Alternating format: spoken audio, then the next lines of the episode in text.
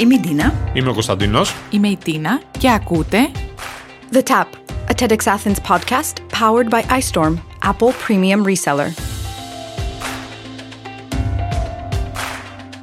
Κορίτσια, για πείτε μου, εσείς μήπως είχε τύχει να ήσασταν ποτέ σε κάποια θεατρική ομάδα, είτε του σχολείου, είτε του πανεπιστημίου αργότερα και να θέλατε να βγείτε στο σανίδι; Εγώ όχι σε θέατρο. Ήμουν βέβαια σε χοροδία, αλλά δεν νομίζω ότι θα μπορούσα να ανέβω στη σκηνή και να είμαι ηθοποιός. Τίνα; και εγώ τώρα που θυμάμαι με την τροπή είχα ένα θεματάκι για το μπροστά στη σκηνή, αν και ήμουν και εγώ σε ορχήστρα μιας που το πες, αλλά ήμουν βοηθός σκηνοθέτη Κωνσταντίνε, δεν ξέρω αν πιάνει.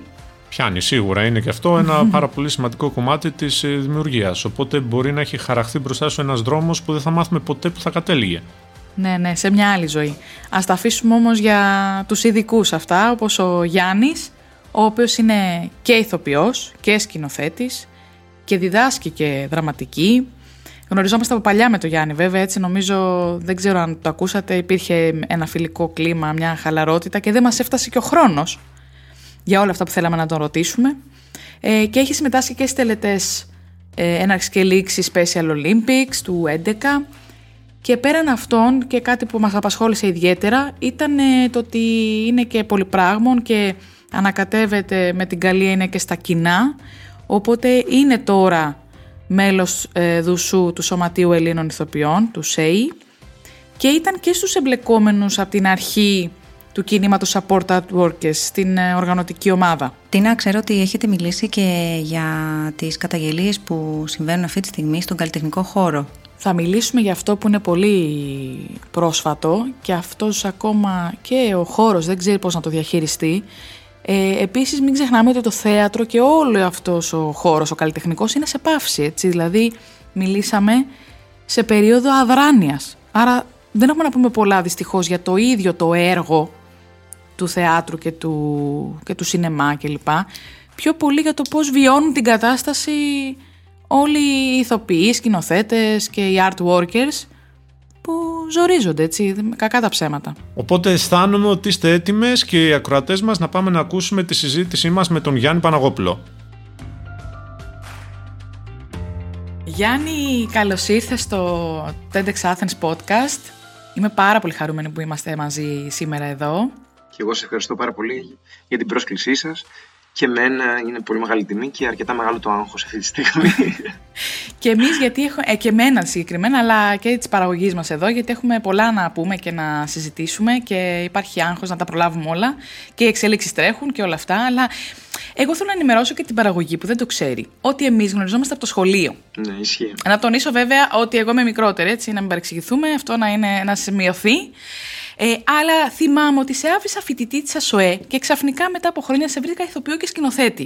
Τι πήγε λάθος ή αν θες τι πήγε σωστά τελικά και άλλαξε πορεία; Ε, κάπως η ζωή μας όπως την ορίζουμε κάποιες φορές δεν ε, οδηγείται πάντα στο επιθυμητό σημείο. Κάποια στιγμή λοιπόν όπως λες ενώ με αφήνεις φοιτή στην ΑΣΟΕ καταλαβαίνω ότι μ, δεν είναι αυτό που θα ήθελα να κάνω στη ζωή μου. Μπαίνω φαντάρος στη ηλικία των 23 ετών και διαπιστώνω σε αυτή την πολύ έτσι, κομβική στιγμή στη ζωή ενός αγοριού που βρίσκει χρόνο πολύ για τον εαυτό του, απομακρύνεται από την οικογένειά του, παίρνει τις αποστάσεις, ότι μ, δεν θα μπορούσα να βλέπω τη ζωή μου για τα επόμενα χρόνια εργαζόμενο σε κάποια πολυεθνική εταιρεία, σε κάποιο τμήμα marketing, management, γιατί αυτές ήταν και οι σπουδές μου ε, και πήρα την ε, τολμηρή ίσως απόφαση να δώσω εξετάσεις στη σχολή τη δραματική του Εθνικού Θεάτρου. Ε, τελικά ε, περνώ στις εξετάσεις και αυτό οδήγησε τελικά στο να φτάσω τώρα να μιλάμε και να εργάζομαι σαν ηθοποιός και σαν σκηνοθέτης. Ναι, αλλά υπήρχε ένα turning point, δηλαδή υπήρχε κάτι που σε τσίγκλισε τελικά συγκεκριμένο, μια παράσταση, δεν ξέρω, κάτι συγκεκριμένο; Ε, Μπορείς να το ορίσεις, μπορείς να το θυμηθείς; Ναι, ναι, γιατί ε, μου έχει ξαναγίνει μια παρόμοια ερώτηση και έτσι χρειάστηκε να ανακαλέσω αυτή τη στιγμή. Ενώ πάντα και σαν φοιτητής ε, έβλεπα ίσως τις περισσότερες από τις θεατρικές παραστάσεις που υπήρχαν εκείνη τη σεζόν το, και πάντα θαύμαζα τη δουλειά των ηθοποιών, ε, λάτρευα τις παραστάσεις που έβλεπα. Έχω ένα τεράστιο αρχείο αν έρθει κάποιος σπίτι μου να δει από προγράμματα παραστάσεων. Τότε τα κράταγα όλα, είχα αρκετά χρήματα και 30 αγόρασα όλα χρόνια, τα ας πούμε, προγράμματα ναι. ναι. και τα μάζευα όλα. Ε, Το αυτό το turning point που λες, ε, νομίζω ήρθε όταν ε, συμμετείχα το 2004 σαν εθελοντής ερμηνευτής στις τελετές των Ολυμπιακών Αγώνων. και κατάλαβα ότι η τόσο συστηματική ενασχόλησή μου για την δημιουργία ενός μεγάλου καλλιτεχνικού γεγονότος. Η άψογη συνεργασία με ανθρώπους που τελικά τους βρήκα μπροστά μου στην πορεία της ζωής μου και πια με διαφορετικές σχέσεις. δηλαδή ο Δημήτρης ο Παπαϊωάννου, ο Θωμάς ο Μοσχόπουλος, η Ελένη Γκαζούκα, ο Γιάννης ο Γιαπλές, ε, πάρα πολλοί άξιοι ε, καλλιτέχνες, συνάδελφοι κάποιοι από αυτούς, μου έδωσε να καταλάβω ότι είναι ένας χώρος που μπορώ να διανοηθώ τον εαυτό μου μέσα σε αυτόν και να εργάζεται, ξαναλέω, συστηματικά, σκληρά, με επιμονή, με επιμονή στη λεπτομέρεια. Με την ντροπή, πώς τα πήγαινες, δηλαδή θέλω να πω, ήταν φυσικό για σένα, πούμε, έτσι, να εκτεθείς, να πεις εκεί που μου ήσουν, οκ, σε γραφεία ή οτιδήποτε, να βγω έξω, να εκτεθώ ή ήσουν άνετος, Πολλές φορές με έχει προβληματίσει αυτό το θέμα, γιατί έτσι ως παιδιά πολλές φορές είμαστε πιο ντροπαλά ή οτιδήποτε και ξαφνικά βλέπεις ανθρώπους, ας πούμε, επί και το λένε αυτό, ή σε εσένα μπορεί να μην ισχύει αυτό ακριβώς. Ναι. Και έτσι με έχει απασχολήσει σαν θέμα γενικώς αυτό. Το θέμα με, με την τροπή και την έκθεση. Κοίτα, σε μια διαδικασία τώρα ψυχαναλυτική όλη αυτή την περίοδο που ναι. Ε, ναι, ακολουθώ κάποιες συνεδρίες ψυχανάλυσης τα τελευταία πέντε χρόνια, κατάφερα να κάνω κάποιες μικρές αναδρομές, να δω λίγο τον εαυτό μου παλαιότερα σε ηλικία.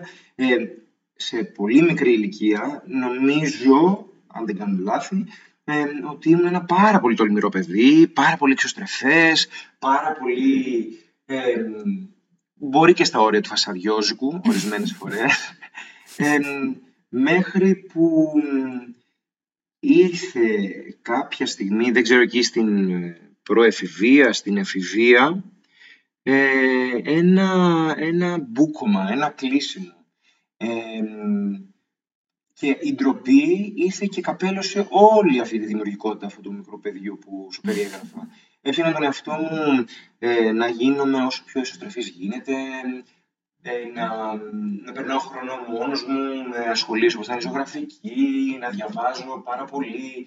Και ξέρεις κάτι, οι μόνοι τρόποι για να εκφραστώ δυνατά και ελεύθερα ήταν η συμμετοχή μου στις θεατρικές παραστάσεις του σχολείου. Δεν ξέρω αν είχες δει κάποιες από αυτές. Είσαι και μικρότερη, όπως είπες, δύο χρόνια. Ναι. Ε, ναι. Ξαφνικά σου δίνεται η δύναμη, μου δινόταν τότε η δύναμη τουλάχιστον, όσα δεν μπορούσα να φωνάξω στην καθημερινότητά μου, με την πρόφαση ενός ρόλου, να μπορώ να ανεβώ στη σκηνή και να μπορώ να είμαι και κάποιος άλλος. Δεν, δεν είμαστε κάποιοι άλλοι πάνω στη σκηνή. Από εμάς έρχονται οι ρόλοι τα υλικά είναι δικά μας των ρόλων. Δηλαδή, αν παίξει εσύ και εγώ τον Άμλετ, ας πούμε, mm. ο Άμλετ ο δικός μου θα είναι διαφορετικός από τον δικό σου, γιατί έχεις άλλα χαρακτηριστικά, έχεις άλλες εμπειρίες στη ζωή σου, θα είναι δύο διαφορετικοί Άμλετ. Όμως εκφράζεται, εκφράζεται όλη αυτή, όλος αυτός ο κόσμος. Κάθε φορά δηλαδή στη σκηνή, πια νομίζω έχω ξεπεράσει πάρα πολύ από τη συστολή μου και την τροπή μου, φυσικά, αλλά κάθε φορά που βρίσκομαι στη σκηνή, νιώθω τόσο δημιουργικός και ελεύθερος να, να υπάρξω τόσοι πολύ διαφορετικοί τύποι ανθρώπου. Άρα όλα αυτή η ενασχόληση και ως φοιτητές που βλέπουμε διάφορα εργαστήρια και διάφορα ερασιτεχνικά και αυτά μπορεί και να καταλήξει να τσιγκλίσει πραγματικά κάποιους να αλλάξουν πορεία έτσι, και να, να αντιληφθούν πράγματα. Γιατί μετά είδα ότι μπλέχτηκες και σε θεατρικά εργαστήρια και διάφορα άλλα πράγματα, οπότε πριν φτάσεις να πεις ναι θέλω να φτάσω στη δραματική, ναι, ναι. Μπορεί να μπλεχτείς, και το λέω έτσι και σαν παράδειγμα και για άλλους ίσως, ότι μπορείς να μπλεχτείς και με διάφορα τέτοια μικρά. Γιατί πολλοί αναφέρουν, ας πούμε, ότι ναι, ήμουν στο σχολείο, έπαιζα σε παραστάσεις και έτσι μου μπήκε το μικρόβιο. Και τελικά μπορεί να συμβεί όντως, δεν είναι περίεργο. Ναι, ναι, ναι. Κοίτα, και από την εμπειρία μου ε, ως φοιτητής που έβλεπα άλλες θεατρικές ομάδες ε, με ανθρώπους να ασχολούνται και τελικά τους βρήκα μπροστά μου στο επάγγελμα. Δηλαδή, ξέρω πάρα πολλούς συναδελφούς που έχουν ξεκινήσει από θεατρικές ομάδες πανεπιστημιακές. Ε, Επίσης, η εμπειρία μου ως διδάσκοντας σε μια θεατρική ομάδα στο Πανεπιστήμιο του Πειραιά, που ήμουν εκεί για δύο χρόνια, νομίζω 10 και 11, πάρα πολλοί από τους ε, συμμετέχοντες και συμμετέχουσες εκείνων των εργαστηρίων, γιατί προχωρήσαμε και σε παραστάσεις, μάλλον γιατί δημιουργήθηκε ένας ωραίος χώρος ζήμωσης, γιατί δημιουργήθηκε ένα safe space για να αντιληφθούν σε αυτούς τους και με άλλες ιδιότητες, πάρα πολλές και πάρα πολλοί από αυτά τα παιδιά. Ε, σήμερα είναι συνεργάτες, συνάδελφοι, ε, τους βλέπω να δημιουργούν, ε, να προχωράνε δυνατά. Θέλω να κάνω όμως μια σύνδεση λίγο με το σήμερα. Το είδα χτες πραγματικά. Μια... Την προηγούμενη εβδομάδα, νομίζω, κυκλοφόρησε μια ταινία μικρού μήκου, στην οποία ήσουν σκηνοθέτης και δραματουργός και αναφέρεται γύρω από την επικοινωνία σου με πολιτές του περιοδικού δρόμου Σχεδία. Το είδα χθες, εγώ πραγματικά συγκινήθηκα πάρα πολύ, έτσι, με, με, με άγγιξε. Και έχει ενδιαφέρον και το όνομα της ταινίας. Το οποίο είναι και όπω το συνδέεις είναι πολύ ενδιαφέρον. Θες να μας πεις λίγο γι' αυτό, μιας που είναι να πάμε λίγο και στο σήμερα και στα τελευταία σου, ας πούμε, εγχειρήματα. Ναι. Ε, να κάνω μια μικρή και εγώ εισαγωγή για αυτό το, το project που το ονομάσω, που ήταν στα, στο πλαίσιο του φεστιβάλ Mind the Fact. Ε, ξέρεις τι, πολύ, από πολύ νωρίς στη δουλειά μου ε, είχα την ανάγκη να συνδυάσω αυτή την τέχνη όσο γίνεται με την κοινωνία και με πληθυσμιακές ομάδες που ε, δεν έχουν φωνή ή έχουν φωνή και δεν μπορούν να ακουστούν, ε, όπως πολύ συχνά τυχαίνει να λέω.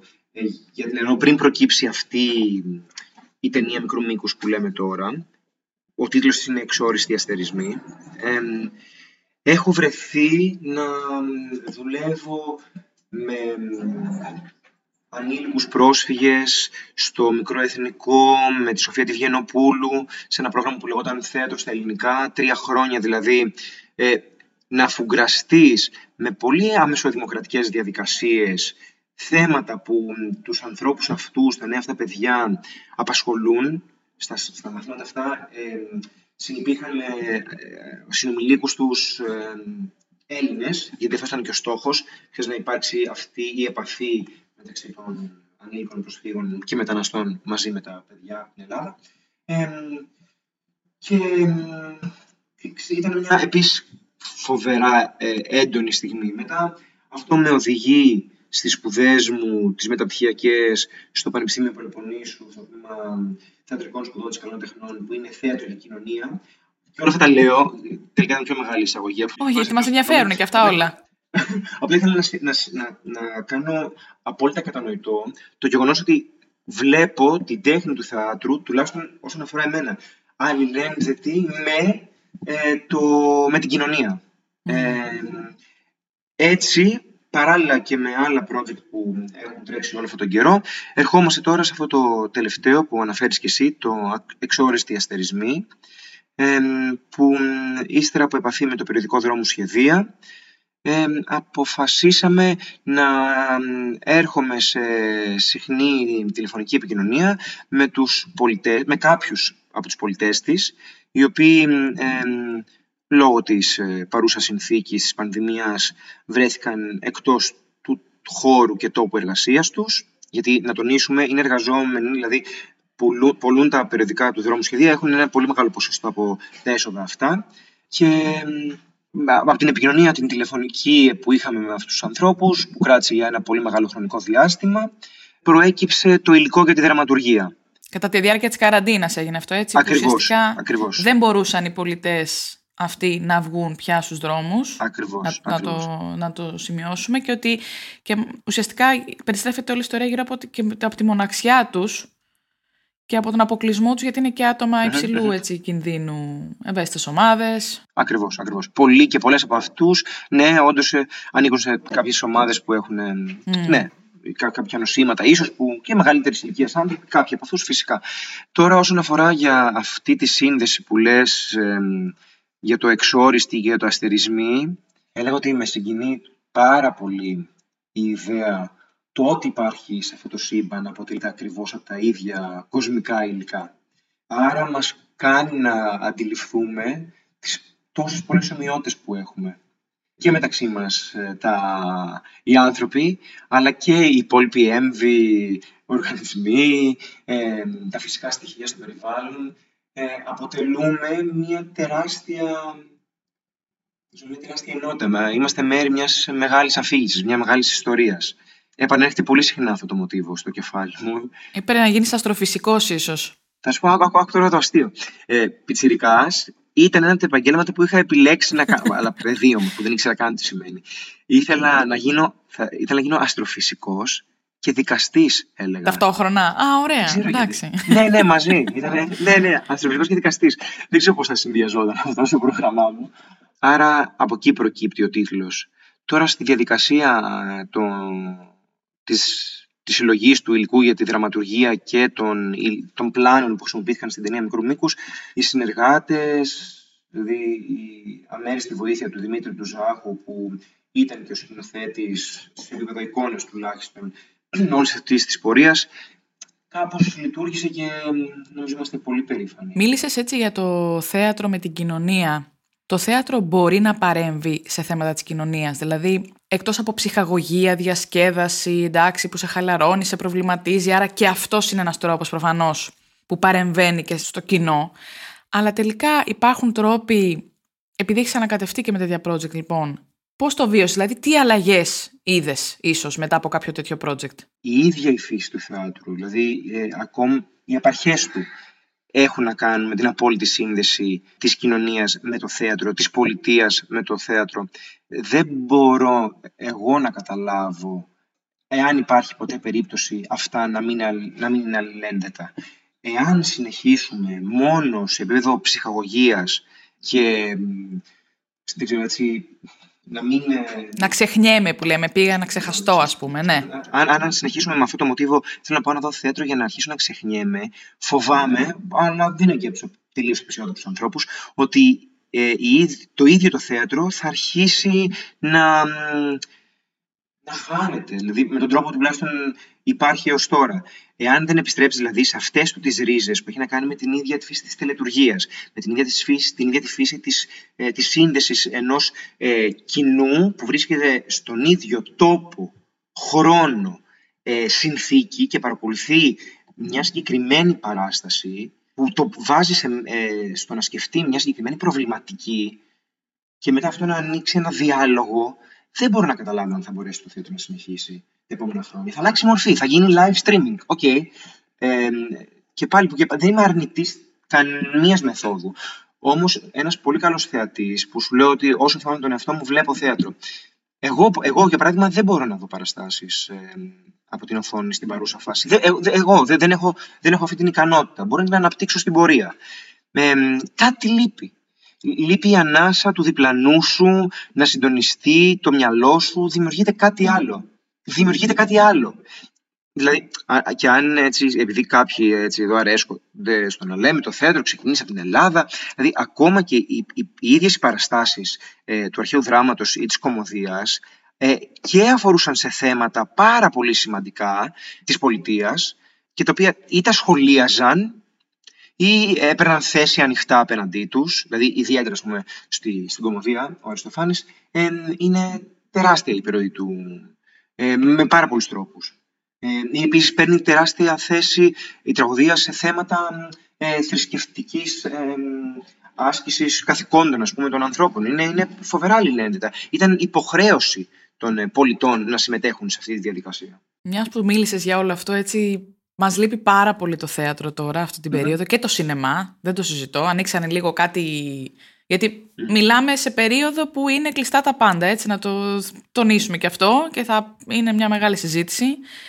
Μας λείπει και όλη αυτή η τελετουργία, όπως την είπες. Εγώ θα την πιάσω από πιο πριν. Δηλαδή, μια-δυο φορές θα πήγαινα τη βδομάδα σε σινεμά θέατρο. Θα ψάχνα πριν τα έργα, προετοιμασία, να πάρεις την παρέα, να πείσει την παρέα. Όχι, ρε, εσύ πάμε σε αυτό. Διάβασα καλά, δεν διάβασα καλά.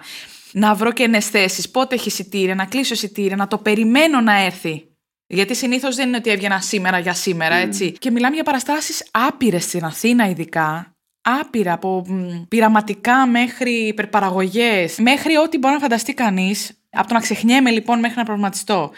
Και όλο αυτό μας λείπει πάρα πολύ. Δηλαδή και αυτό ίσως, και εννοώ εμείς που δεν είμαστε εργαζόμενοι έτσι, και αυτό ίσως δεν ξέρω, ανέδειξε πάρα πολύ και αυτό το, το κίνημα του support art workers. Και είναι ενδιαφέρουσα, το, πο- ενδιαφέρουσα ας πούμε, η, η ιστορία, πώς, πώς το αγκαλιάσαμε εμείς οι άσχετοι όλο αυτό το κίνημα. Γιατί εντάξει, δυσκολίες υπάρχουν σε διάφορους κλάδους. Αλλά νομίζω ότι αγκαλιάστηκε πάρα Ναι. πολύ και είναι πολύ πρόσφατο. Δεν ξέρω και ήσουν έτσι αναμίχθηκες λίγο στην, ναι. στην απαρχή του, οπότε πες μας λίγο πώς ήταν εκείνη η φάση. Ε, όπως λες, ήταν εκείνο το momentum που οι ανάγκες πολλών ανθρώπων ενώθηκαν και φώναξαν για την ορατότητά τους. Ξέρεις, πολύ συχνά όπως αναφέρεις εσύ υπάρχουν, υπήρχαν και ελπίζω και σύντομα να ξαναυπάρξουν πάρα πολλές παραστάσεις στην Θεατρική Αθήνα και σε άλλου είδους performances, χορευτικές παραστάσεις, ε, οικαστικά γεγονότα, ε, αλλά πολύ συχνά ε, μέναμε στη, στο περιτύλιγμα των πραγμάτων. Ε, μπορεί να φταίμε και εμείς οι ίδιοι οι εργαζόμενοι στους χώρους αυτούς, να μας ενδιέφερε μόνο το, το φαίνεσθε ε, και έτσι να μην είχαμε μιλήσει ουσιαστικά, δυνατά για τα προβλήματα και τις παθογένειες του χώρου εργασίας μας. Ε, μπαίνοντας στο, στην πρώτη καραντίνα λοιπόν και μπαίνοντας σε μια τεράστια παύση όλοι μας και ένα πολύ μεγάλο μέρος του πλανήτη. Ε, φαντάζομαι, θα μιλήσω τουλάχιστον εξ ονόματός μου, ότι υπήρξε χρόνος για πολλούς από τους ανθρώπους να αναλογιστούν για το ποιες είναι οι συνθήκες της ζωής τους οι πρώτερες, ποιες είναι οι τότε παρούσες και πώς διανοούνται τις επόμενες. Ε, άρα δηλαδή, νομίζω ότι υπήρξε και χρόνος... Περισυλλογής. Να, λίγο περισυλλογής, γιατί πολύ συχνά μπαίνουμε στη δράση και στην πράξη ξεχνώντας αυτή την περισυλλογή, ξεχνώντας ε, ότι κάπως πρέπει να, ε, να γεμίζεις τις μπαταρίες σου, τις σωματικές και τις πνευματικές για να βγεις την επόμενη μέρα. Και Λοιπόν, όλη αυτή η περίοδος που κράτησε περίπου δυόμισι μήνες, αν δεν κάνω λάθος, η πρώτη καραντίνα, ναι, ε, μας έφερε στο διάγγελμα του Πρωθυπουργού το τελευταίο, που ε, ανέφερε το πώς θα βγούμε από αυτή τη δύσκολη φάση που σίγουρα όλοι βιώσαμε ε, και αναφέρθηκαν ε, οι τρόποι επαναφοράς σε πάρα πολλές περιπτώσεις ε, για το πώς η πιστή της ε, ελληνικής Ορθόδοξης Εκκλησίας θα επανέλθουν στα θρησκευτικά τους καθήκοντα με λεπτομέρειες ε, και το πόσο έχουν καταλάβει, το πόσο έχουν εγκλωβιστεί όλες αυτές οι ανάγκες. Ε, μετά συζητήθηκε, υπόθηκε ένα μέρος για το πώς θα επιστρέψει ο χώρος του ε, ο κλάδος του τουρισμού και του επιστημισμού και ξαφνικά ακούγεται μία φράση δευτερολέπτων ότι ε, για τις εκδηλώσεις που, του καλοκαιριού ε, δεν, δεν θα γίνει κάποια ανακοίνωση τουλάχιστον προς το παρόν. Ε, αφήνοντας έκθετους πάρα πολλούς ανθρώπους που βιοπορίζονται, ζουν, να μην πω εκφράζονται, γιατί αυτό πια είναι και λίγο γραφικό. Θέλω να εκφραστώ μόνο την τέχνη. Εδώ μιλάμε για πολύ πιο ουσιαστικά προβλήματα. Όχι ότι αυτό δεν είναι ουσιαστικό. Ναι, όχι δεν είναι ουσιαστικό το να εκφραστείς. Φυσικά ε, κόβεται μια τεράστια ανάγκη. Ε, Όπως αντίστοιχη μεγάλη ανάγκη και το καταλαβαίνω απόλυτα είναι και η πίστη για κάποιους ανθρώπους. Δεν μπορώ να την αναιρέσω. Δηλαδή, πραγματικά ε, αντιλαμβάνομαι τέτοιες ανάγκες των ανθρώπων. Ε, και ε, αυτό βάζει. Ε, μάλλον αυτό παρακινεί την Κατερίνα Φώτη να γράψει ένα άρθρο ε, για το πώς αντιλαμβάνεται όλο αυτό το πρόβλημα ε, το, της εποχής μας και το πώς η πολιτεία δεν αναλογίζεται το ρόλο του πολιτισμού ή πώς έχουμε αφηθεί όλοι αυτοί οι άνθρωποι έκθετοι. Ε, το κείμενο αυτό της Κατερίνας Φώτη ε, κινεί, πυροδοτεί τον Γιώργο Βουρδαμή να φτιάξει μια ομάδα στο facebook, καλώντας στην αρχή ε, κοντινούς ανθρώπους που πίστευε ότι συμμεριζόμαστε τα ίδια θέματα, τις ίδιες σκέψεις ε, και ξαφνικά αυτό το, αυτή η ομάδα στο facebook άρχισε να γιγαντώνεται και από τη μια μέρα που ήμασταν 30-40 άνθρωποι έθεσε τις 7.000 και οι 7.000 φτάσαν τις 24.000. Στο ενδιάμεσο λοιπόν πριν φτάσει στις 24.000 αυτή η ομάδα ε, υπήρξε η ανάγκη ε, κάπως το πράγμα να οργανωθεί. Γιατί όταν ε, υπάρχουν τόσες φωνές εγκλωβισμένες τόσο μεγάλο χρονικό διάστημα που δεν μπορούν να εκφραστούν, ε, ε, βγαίνει αναγκαστικά και μεγάλος πόνος, ε, κραυγές οι οποίες μπορεί να, να μην μπορούν να οριστούν με τη λογική και έπρεπε κάπως το πράγμα να οργανωθεί, να συγκεντρωθούν οι σκέψεις, τα αιτήματα, τα προβλήματα όλων των ανθρώπων αυτών. ο Γιώργος γιατί δεν μπορούσαμε να προχωρήσουμε σε οργάνωση πιο άμεση, με το να συγκαλέσουμε μια γενική συνέλευση τι, των 24.000 ανθρώπων, πώς, σε ποιο χώρο, εν μέσω πανδημίας. Ε, γιατί αυτό δεν, είχε ακόμα, δεν είχαν ακόμα αρθεί τα μέτρα. Και έτσι δημιουργείται η πρώτη ομάδα συντονισμού με κάποιους ανθρώπους που ο Γιώργος εμπιστεύτηκε γιατί έχουμε συνεργαστεί ε, ένα παρελθόντα χρόνο, χωρίς να είμαστε κατά ανάγκη προσωπικά φίλοι. Δηλαδή, εγώ τον Γιώργο ελάχιστα τον γνωρίζω, τον σέβομαι, αλλά δεν είμαστε και προσωπικά φίλοι. Ε, ε τώρα δομείται μια σχέση φιλίας με τον καιρό.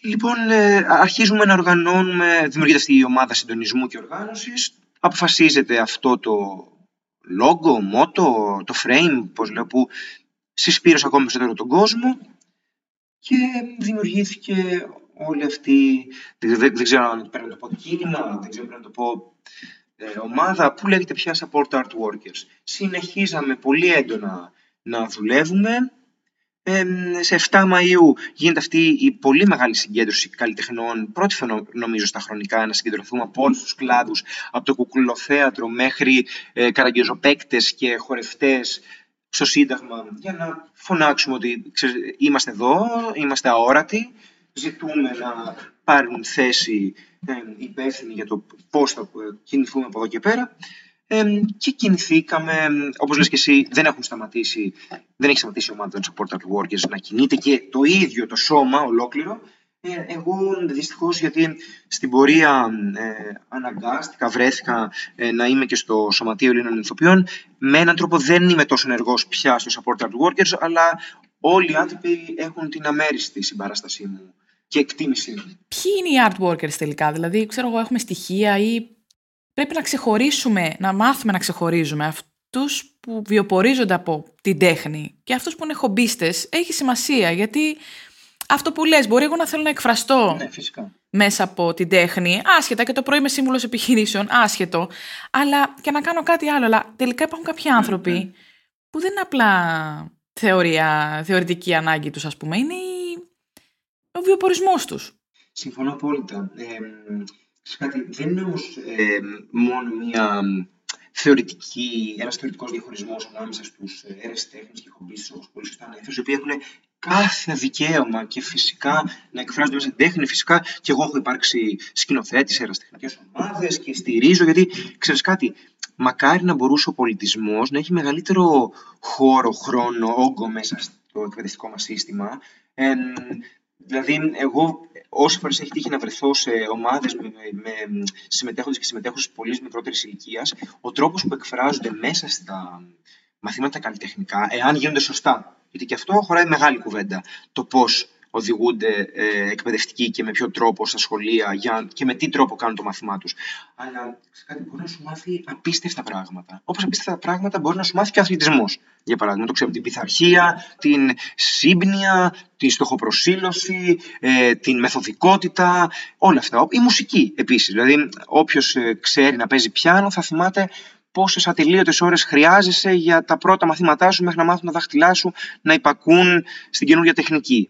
Άρα το θέμα ξεκινάει και από το εκπαιδευτικό μας σύστημα, που πάλι εγώ θα πω ότι είναι ένα θέμα πολιτείας και οργάνωσης του εκπαιδευτικού μας συστήματος. Ε, στην πορεία μετά ε, έχει να κάνει και επίσης το που όλοι αυτοί οι εργαζόμενοι που λες εσύ και με ποιον τρόπο διοχετεύονται. Δηλαδή, μπορεί να ακούγεται για κάποιους που δεν είναι τόσο ε, ενημερωμένοι για το επάγγελμά μας και εμπλεγμένοι σε αυτό το χώρο. Για παράδειγμα, υπάρχει πολύ μεγάλο πρόβλημα κυρίως σε κάποια από τα διπεθέ. Ναι, ναι. Τα διπεθέ, ξέρετε, είναι τα δημοτικά περιφερειακά θέατρα που βρίσκονται ανά την Ελλάδα, πολλά. Ε, αυτή τη στιγμή ε, ελέγχονται με πάρα πολλές ε, σχέσεις από τις περιφέρειες, τους νομούς, δημοτικά συμβούλια. Πάρα πολλοί εργαζόμενοι στα θέατρα αυτά δεν είναι ηθοποιοί. Για παράδειγμα, δεν είναι μουσικοί, δεν είναι χορευτές, είναι ερασιτέχνες. Και καλά κάνουν, αλλά παίρνουν τις θέσεις κάποιων ανθρώπων που από αυτό βιοπορίζονται. Γιατί μπορεί να υπάρχουν σχέσεις φιλικές, γιατί μπορεί να υπάρχουν πελατειακές σχέσεις, γιατί μπορεί να υπάρχουν χιλιαδίο, γιατί μπορεί να υπάρχουν επιδοτήσεις από προγράμματα. Άρα, και μάλιστα όταν δεν υπάρχει η άδεια σκίσεω επαγγέλματος που έχει καταργηθεί και δεν επικαλούμε ότι θα πρέπει να επανέλθει, όχι, αυτό θέλει μεγάλη κουβέντα. Αυτό θα πρέπει να γίνει ίσως μια γενική συνέλευση για να συζητήσουμε. Από πλευράς θεάτρου τουλάχιστον, εγώ μιλάω. Ναι, δεν, δεν ξέρω όλους τους κλάδους. Ε, συγγνώμη αν ε, όχι, είναι ο κλάδος πολύ συγκεκριμένος καμιά φορά, αλλά αυτές είναι οι γνώσεις μου. Είναι, αυτό, αυτό ξέρω. Ε, Ε, δεν ξέρω αν πρέπει να επανέλθει ή όχι η άδεια ασκήσεως επαγγέλματος. Πρέπει να το συζητήσουμε, ίσως. Ε, αλλά βλέπεις ότι δημιουργούνται πάρα, πάρα, πάρα πολλά θέματα για το ποιοι εργάζονται, υπό ποιες συνθήκες και με ποιους τρόπους. Θα σας πω ε, τα στοιχεία από το ΕΦΚΑ του 2017 για τους εργαζόμενους στον χώρο του, του πολιτισμού γενικά. Δηλαδή, ε, διαβάζω, ζωγράφοι και σκηνογράφοι 300.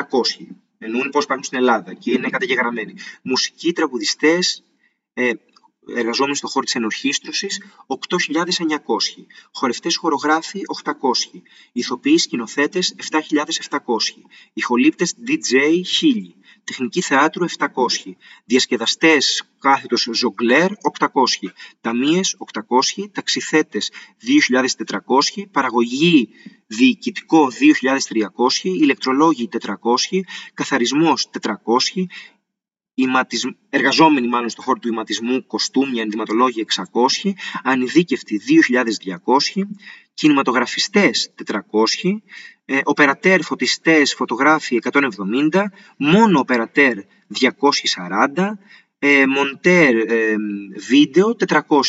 Και αυτό να αναφέρω ότι πάρα πολλές ειδικότητες είναι διάσπατες η μία μέσα στην άλλη, αλλά αυτοί είναι οι art workers. Γι' αυτό λέμε εργαζόμενοι στον χώρο των τεχνών και του πολιτισμού. Δηλαδή, οι ταξιθέτες μας, είναι μέρος της δουλειάς μας. Δηλαδή, χωρίς αυτούς δεν μπορούμε να υπάρξουμε.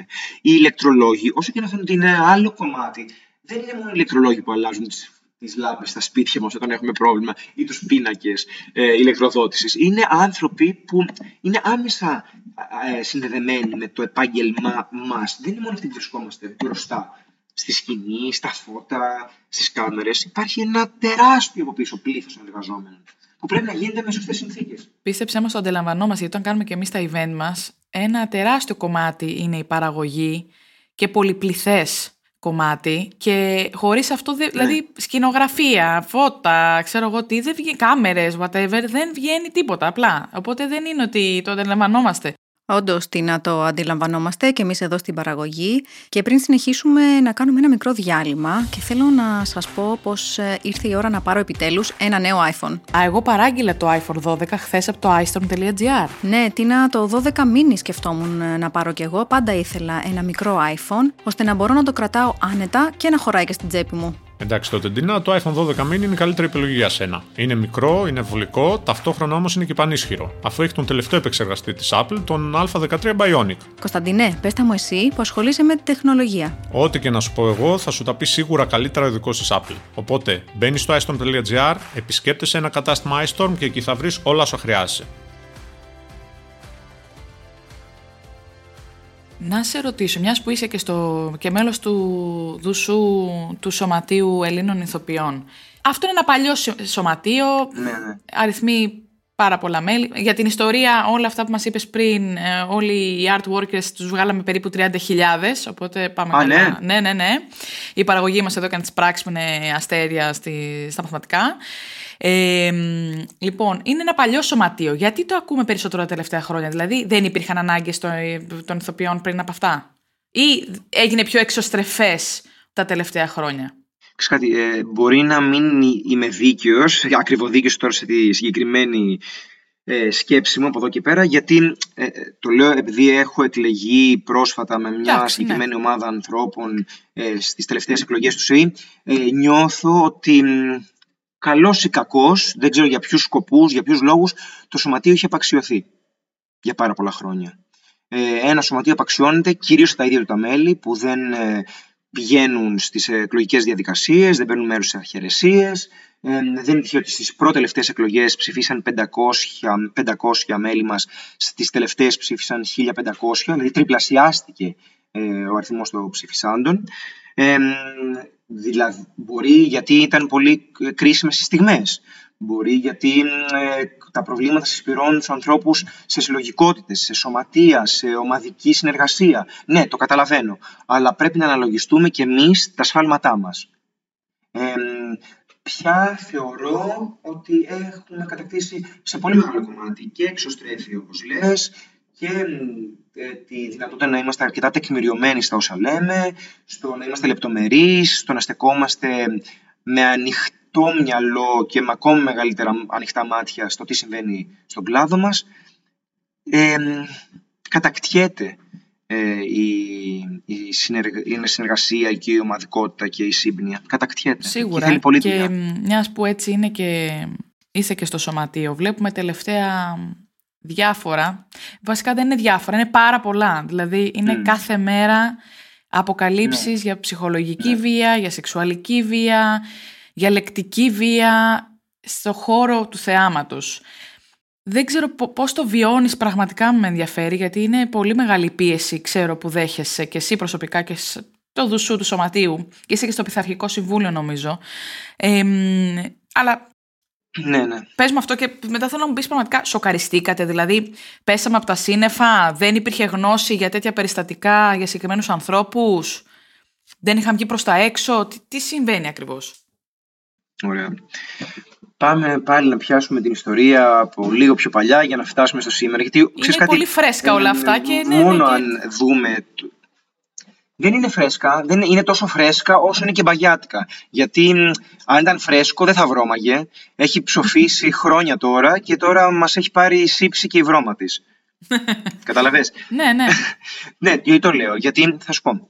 Τον Νοέμβριο του 20, πριν από κάποιους μήνες, ε, καλούμε να συμπληρώσω ένα εθνικό report για το ε, ποια είναι η συνθήκη ε, σε περιπτώσεις έμφυλης βίας, ε, έμφυλη ισότητας ε, πάνω και κάτω από την θεατρική σκηνή και ξεκινάω μια προσωπική έρευνα, ε, προσπαθώ να έρθω σε επαφή με φορείς του δημοσίου για να βρω στατιστικά, για να μπορέσω να είναι τεκμηριωμένο όλο αυτό που οργανώνω σαν έρευνα.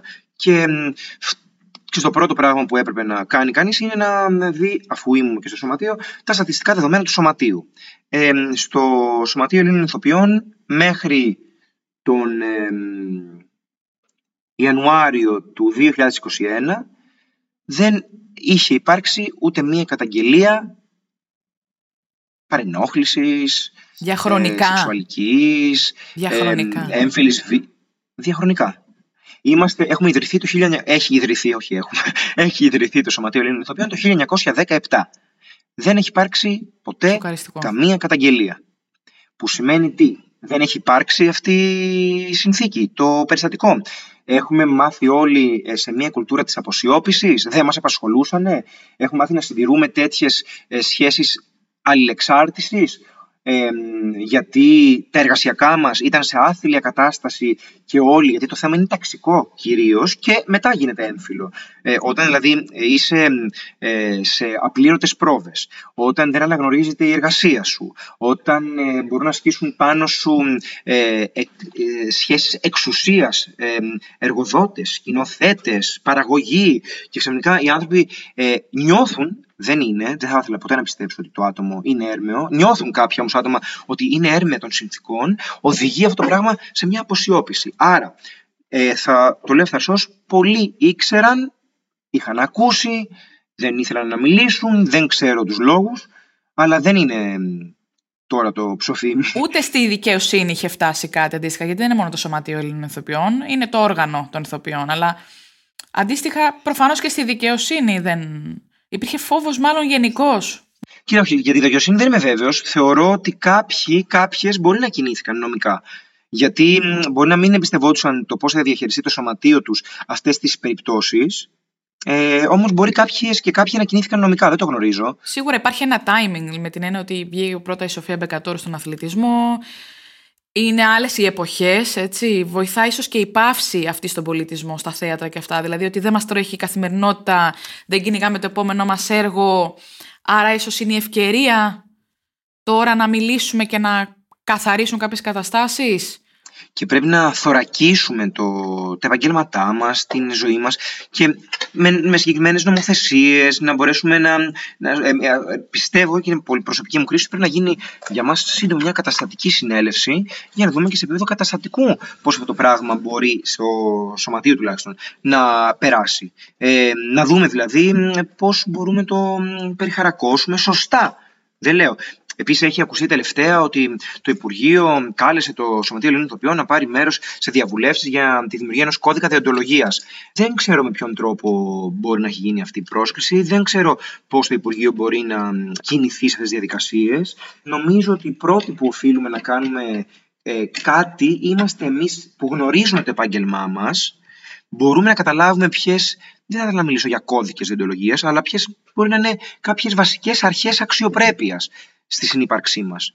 Να, να καταλάβουμε βασικά πράγματα. Εντάξει, αυτό δεν είναι μόνο στο, στο δικό σας κλάδο. Έτσι. Αυτή η κακοποίηση μιλάμε, έχει πάρει κάποιες διαστάσεις. Είναι η εποχή ίσως που βγαίνουν κινήματα και όπως και το MeToo. Και μπορούμε ίσως και μιλάμε Σίγουρα. πιο άνετα πλέον. Πάντως, ξέρετε, ε, όπως λέγεται, το μιλάμε τώρα πιο άνετα πλέον και σε κάποιους που μπορεί να ρωτάνε αυτό γιατί τώρα, γιατί, γιατί, γιατί το 1970 μόνο οι γυναίκες στην Ελβετία κατάφεραν να ψηφίσουν, γιατί μέχρι τότε θεωρείται ότι ανίκανες να μπουν ναι, σε, ναι, λόγω της ψυχολογικής τους διάσπασης μπορεί να προέλθει από την έμεινο ρίση τους, δεν μπορούν να ψηφίσουν το 1970.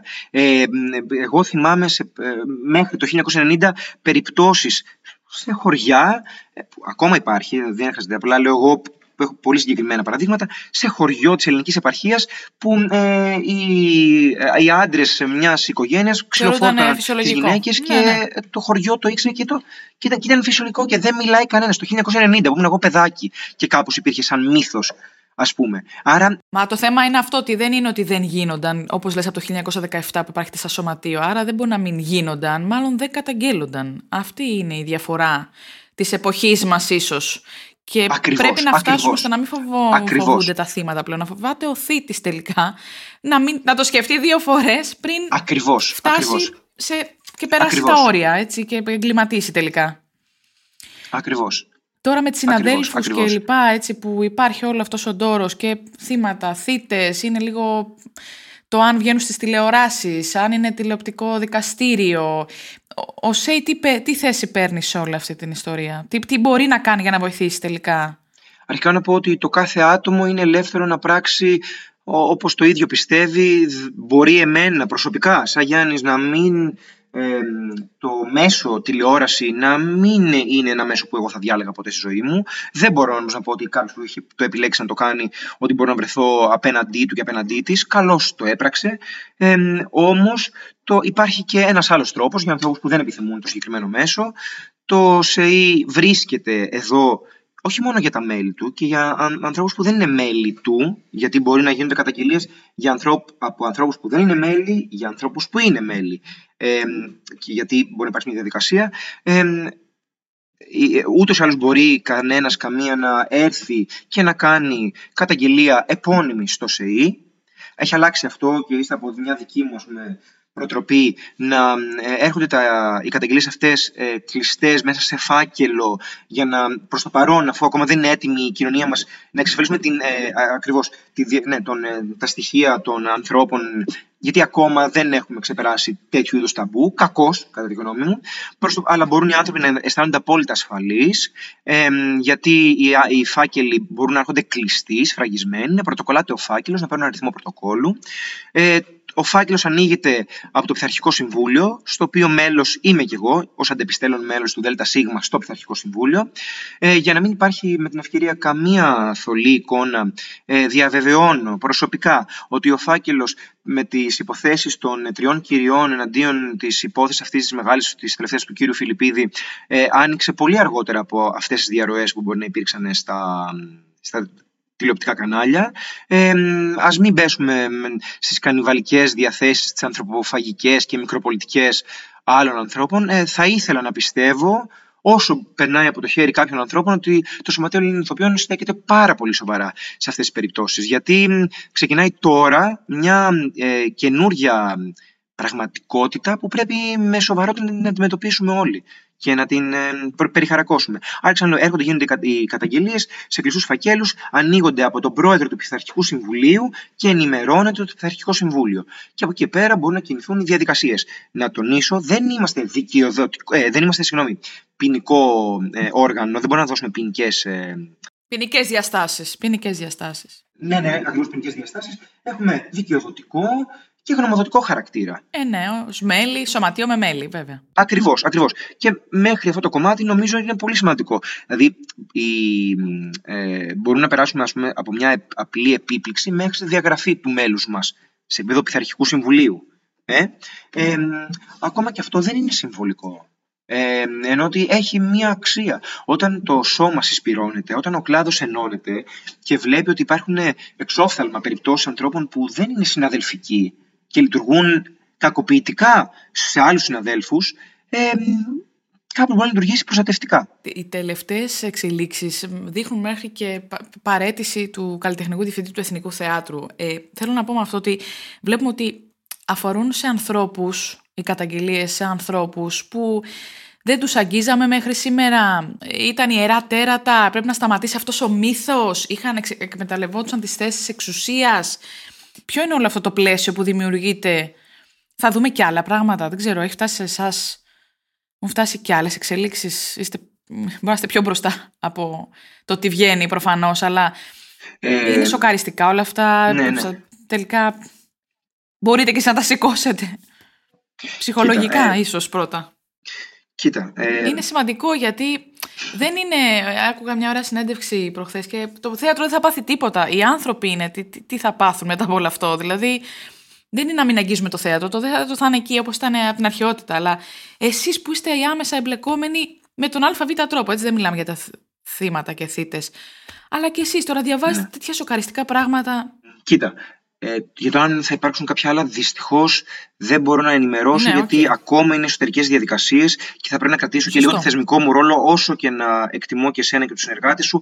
Ε, Ακριβώς αυτό που λέω, ότι πρέπει να φτιάξουμε και να αρχίσουμε να εμπιστευόμαστε τους θεσμούς ε, και να λειτουργούν με απόλυτη ε, διαφάνεια και ξέρεις, να μην υπάρχει τίποτα επιλήψιμος ό,τι συζητιέται. Δηλαδή, το στηρίζω απόλυτα εγώ αυτό και, και νομίζω στην στην καθημερινότητά μου. Δηλαδή προσπαθώ να είμαι κι εγώ όσο μπορώ και όσο με επιτρέπει ε, ό,τι κουβαλάω κι εγώ στις δικές μου πλάτες να, να, το, να το έχω σαν αρχή μου. Ε, ε, αυτό τώρα όσον αφορά για το ψυχικό βάρος, ναι, είναι, είναι πολύ. Όταν, ας πούμε, αυτό το συλλογικό τραύμα φανερώνεται, έχει είναι ένα οστικό κύμα μετά που θα χτυπήσει και τους άλλους δίπλα σου.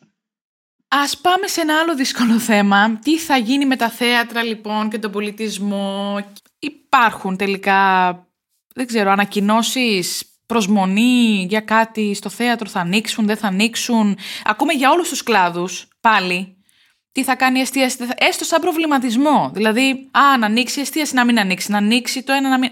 Για το θέατρο και το πολιτισμό δεν ακούμε τίποτα. Ούτε καν έναν ορίζοντα έξι μήνες μετά, κάτι. Ακριβώς. Πάντως να πω ότι από πλευράς ε, ΣΕΗ ε, είμαστε καθημερινά σχεδόν ε, να ασκούμε πιέσεις και στο υπεύθυνο Υπουργείο που μας συνδέει με την πραγματικότητα που είναι το Υπουργείο Πολιτισμού ε, η απάντηση είναι ότι είναι όλα, τα, είναι όλα θέμα λοιμοξιολόγων και το πώς κινείται η πανδημία στις μέρες μας. Είμαστε, ξαναλέω, διαρκώς ασκώντας πιέσεις. Δεν μπορώ να μεταφέρω κι εγώ στην παρούσα φάση κάτι. Σε άλλες χώρες, ας πούμε, γίνεται κάτι άλλο, δηλαδή με κάποια συγκεκριμένα μέτρα μπορούν να ανοίξουν. Υπάρχουν χώρες και στην Ευρώπη οι οποίες λειτουργούν. Ναι, ναι. Μάλιστα. Άρα υπάρχει κάποιο παράδειγμα, δεν είναι ότι... Ναι, ναι, ναι. ναι, ναι. Ε, θα πρέπει νομίζω ε, να πάρει κανείς μια πολύ συγκεκριμένη πολιτική απόφαση. Είναι θέμα πολιτικής βούλησης. Ε, γιατί μπορούν να γίνουν πράγματα. Τι εννοώ; Τώρα εργάζονται ε, περί των 600 συναδέλφων αθρηστικά, δηλαδή έχοντας κάνει πρόχειρου υπολογισμούς, κάνοντας πρόβες κυρίως στο Εθνικό Θέατρο, που λειτουργεί με πρόβες και με κάποιες παραστάσεις όπως έχει αποφασιστεί, καλός ή κακός, ε, με live streaming, ε, και κάποιοι συνάδελφοι που δουλεύουν σε γυρίσματα. Ενώ αυτό γιατί ε, μπορεί να λειτουργήσει; Στην παρούσα φάση, ε, λέω. Θα ήθελα έτσι να σε ρωτήσω, να πάμε έτσι να ελαφρύνουμε ναι. λίγο για την κουβέντα. Ναι. Ποιο είναι το μεγαλύτερο κοπλιμέντο που έχεις πράξει ποτέ; Α, να σου πω, ωραία, θα σου πω το τελευταίο ναι. κοπλιμέντο που ε, δεν ξέρω, μετά βούρκωσα. Ε, λόγω της πανδημίας και επειδή έπρεπε να μένουμε μακριά ένας από τον άλλον και έχω πάρα πολύ καιρό να δω την οικογένειά μου γιατί έχουν κάποια, κάποια νοσήματα και οι ίδιοι Και πριν από μια εβδομάδα πήγα να συναντήσω την αδελφή μου με τα νύψια μου και κάποια στιγμή εκεί που παίζουμε κάμποση ώρα στο σαλόνι έρχεται ο μικρός μου ανιψιός που είναι σχεδόν τριών ετών και έρχεται και μου κάνει «Γιάννη, σε ευχαριστώ πάρα πολύ που ήρθες». Και δεν ξέρω, κάπως για, για, μένα, για μένα λίγο αυτό το τελευταίο χρονικό διάστημα μου δίνει φοβερή δύναμη. Φοβερό, τριών χρονών. Του είχες λείψει. Η μεγαλύτερη επιτυχία και η μεγαλύτερη αποτυχία. Η μεγαλύτερη επιτυχία είναι να βλέπω ε, μαθητές μου από δραματικές σχολές ή από τις φοιτικές ομάδες να δημιουργούν, να με ξεπερνούν, να ε, γίνονται μεγάλοι, να, να, να, να, δεν ξέρω τι ε, και εγώ να χαίρομαι και να τους χειροκροτάω. Δηλαδή πραγματικά περνάω καταπληκτικά όταν βλέπω φίλους μαθητές μου σε παραστάσεις. Και προσπαθώ. Τα πλάνα σου, Γιάννη, για το επόμενο διάστημα, εάν επιτρέψει, ό,τι επιτρέψει, δεν ξέρω, αυτή η κατάσταση. Κοίτα, ε, επόμενο άμεσο πλάνο ε, που έπρεπε να έχω ήδη ξεκινήσει πρόβες για μία παράσταση η οποία ε, είχε ε, από την θεατρική ιδιοκτήτρια δημιουργηθεί η συνθήκη για να επιχορηγηθεί από το Υπουργείο Πολιτισμού. με κάλεσε μετά η θεατρική, ναι, η θεατρόνης, δεν ξέρω πώς να την πω, θεατρική παραγωγός, για να σκηνοθετήσω την παράσταση. και ξεκινάω τελικά με, με κάποια καθυστέρηση αύριο τις πρόβες μου. Α, ε, ναι, καλή αρχή. Ευχαριστώ πάρα πολύ. Η παράσταση θα λέγεται Καλβέρο και θα βασιστεί στο μυθιστόρημα του Τσάρλι Τσάπλιν «Τα φώτα της Ράμπας». Θα ανεβεί στο θέατρο Red Jasper που βρίσκεται στην οδό Κεφαλινίας, στην Κυψέλη. Ε, είναι μια ομάδα ε, μαζί, οι ηθοποιοί πέντε, αλλά οι συντελεστές υπερδιπλάσιοι. Ε, και είναι μία από τις δουλειές που δεν ξέρω, με έχουν γεμίσει πολύ μεγάλη χαρά. Από τη στιγμή δηλαδή που μου έγινε αυτή η πρόταση και την ε, διαβάζω, τη μελετάω, την οργανώνω καιρό τώρα. Δηλαδή ήδη δύο μήνες ε, δουλεύω. Παραπάνω ψέματα. Θα, θα παίξεις με live streaming που έλεγες που δεν σ' αρέσει ή δεν ξέρω ε, τι. Αυτή η επιχορήγηση είχε δοθεί σε κάποιους αντρικούς πραγού για να αποτυπωθεί ψηφιακά η παράστασή τους και να υπάρξει πλατφόρμα του Υπουργείου. Ε, αυτό δεν είναι, δεν είναι διαδικασία live streaming. Ε, είναι διαδικασίες video on demand, φαντάζομαι, ε, ή να υπάρχει ανοιχτά στην πλατφόρμα αυτή που θα δημιουργηθεί. Ε, και θα, ναι, για αυτό το λόγο και θα γίνει. Δηλαδή, για αυτό το λόγο δίνεται η, η άδεια στο να γίνουν οι πρόβες. Είναι σαν να κάνεις ε, πρόβες για ένα τηλεοπτικό γύρισμα με έναν τρόπο. Ε, αυτό. Θα είναι κάτι πρωτόγνωρο, θα είναι κάτι καινούριο. Θα προσπαθήσω κι εγώ να, το αφουγκραστώ. Πριν κλείσουμε, να σου πω ότι υπάρχει ένα στάνταρ ε, κομμάτι εδώ σε όλα τα podcast. Έχουμε δύο στάνταρ ερωτήσεις. Η μία ερώτηση λοιπόν είναι τι σημαίνει για σένα ο παράγοντας χ; Αυτό το εξόριστη, εγώ θα το αλλάξω αυτό το ξύ το ελληνικό, θα το βάλω ένα εξ αγγλικό, γιατί από κάπου ξεκινάμε και από κάπου πηγαίνουμε. Είναι μέχρι να βρούμε αυτό το έξι μας. Πολύ ωραία. Ε, Χωρίς να γνωρίζεις λοιπόν τον επόμενο καλεσμένο μας. στοιχείο κάτι, τουλάχιστον δώστε μου ένα μικρό στοιχείο, έστω. Όχι, τίποτα. όχι, τίποτα, τίποτα, τίποτα, όχι, τίποτα. Ούτε, Εθνικότητα. ε, είναι είναι, είναι κρυφός φάκελος, είναι ένας φάκελος κλειστός στα χέρια της παραγωγής. λοιπόν, θα θέλουμε να μας κάνεις μια ερώτηση. Ναι. Να του μεταφερουμε από εσένα προς εκείνον εκείνη. Τι θα ήθελες να, να μάθεις γι' αυτον ή για αυτήν. Ναι. Για ποιο πράγμα θα ήθελε να τον, την θυμούνται οι επόμενοι μας, οι επόμενες γενιές, οι επόμενοι άνθρωποι, οι επόμενοι συνάδελφοι στο χώρο, ανάλογα; Ωραία, οπότε το καταγράφουμε αυτό, η παραγωγή μας. Και ήρθε η ώρα λοιπόν να απαντήσεις και εσύ την ερώτηση Μάλιστα. από τον προηγούμενο καλεσμένο μας. Να μας πει η παραγωγή λοιπόν από ποιον και τι. Λοιπόν, Γιάννη, η ερώτησή σου είναι από τον Λούι Ψυχογιό, τον φωτογράφο και σκηνοθέτη και είναι η εξής. Ποιες δυσκολίες ξεπέρασες ή αποδέχτηκες και σε έχουν φέρει εδώ που είσαι σήμερα σαν άνθρωπο; Νομίζω είναι ευτυχώς εύκολη ερώτηση. Όταν κατάλαβα ότι είμαι αρκετά μικρός ε, συμπαντικά ή ίσως ε, και αρκετά αδύναμος και το αποδέχτηκα κατάφερα να περπατάω πιο ελαφρύς ε, και με μεγαλύτερη άνεση για να βρω τον ιδανικό εαυτό μου. Ε, νιώθω τυχερός που αντιλήφθηκα σχετικά σε μικρή ηλικία αυτή μου την ασημαντότητα μέσα στο μεγάλο πλάνο, στη μεγάλη ιστορία. Εντάξει, ξέρετε, είναι αυτό που λέμε, και, ό,τι και να κάνουμε θα συνεχίσει ο κόσμος να κινείται και η γη, πέρα και μετά από εμάς. Ε, θέλουμε να σου ευχηθούμε κουράγιο, πραγματικά το λέμε με, με, με έμφαση. Ε, δεν είναι εύκολο αυτό τώρα και κλειστά θέατρα και βιοπορισμός σε παύση και η τέχνης, και καταλαβαίνουμε και οι καλλιτέχνες ότι πρέπει να, να, να εκφράζονται τέλος πάντων. Και όλο αυτό με το σωματείο και οι καταγγελίες, δηλαδή είναι πολύ βαρύ και για έναν άνθρωπο όσο και, και να αντέχει. Ε, ευχόμαστε να τα ξαναπούμε σε άλλες συνθήκες, σίγουρα, και να έχουμε να λέμε έτσι πιο ελαφριά πράγματα. Και σε ευχαριστούμε πάρα πολύ. Θα περιμένουμε και τα επόμενά σου βήματα. Εγώ σα ευχαριστώ πάρα πολύ. Να είστε καλά και ελπίζω σύντομα να τα ξαναπούμε με οποιαδήποτε άλλη συνθήκη, τουλάχιστον να βρεθούμε και διαζώσεις. Πώς σας φάνηκε λοιπόν η κουβέντα που είχαμε με τον Γιάννη Παναγόπουλο, τι είναι αυτό που σας έκανε εντύπωση μετά από όλα αυτά όσα που συζητήθηκαν; Εγώ να πω ότι μου έκανε τρομερή εντύπωση που από την αρχή της ε, ίδρυσης του σωματείου δεν είχε γίνει ούτε μία καταγγελία μέχρι τώρα. Ήταν τρομερό αυτό. Τίνα. Εκτός από αυτό, έχεις δίκιο, Τίνα. Ήταν πολύ εντυπωσιακό στα στοιχείο ότι από το 1917 μέχρι τον Ιανουάριο του 2021 δεν είχε γίνει μία καταγγελία.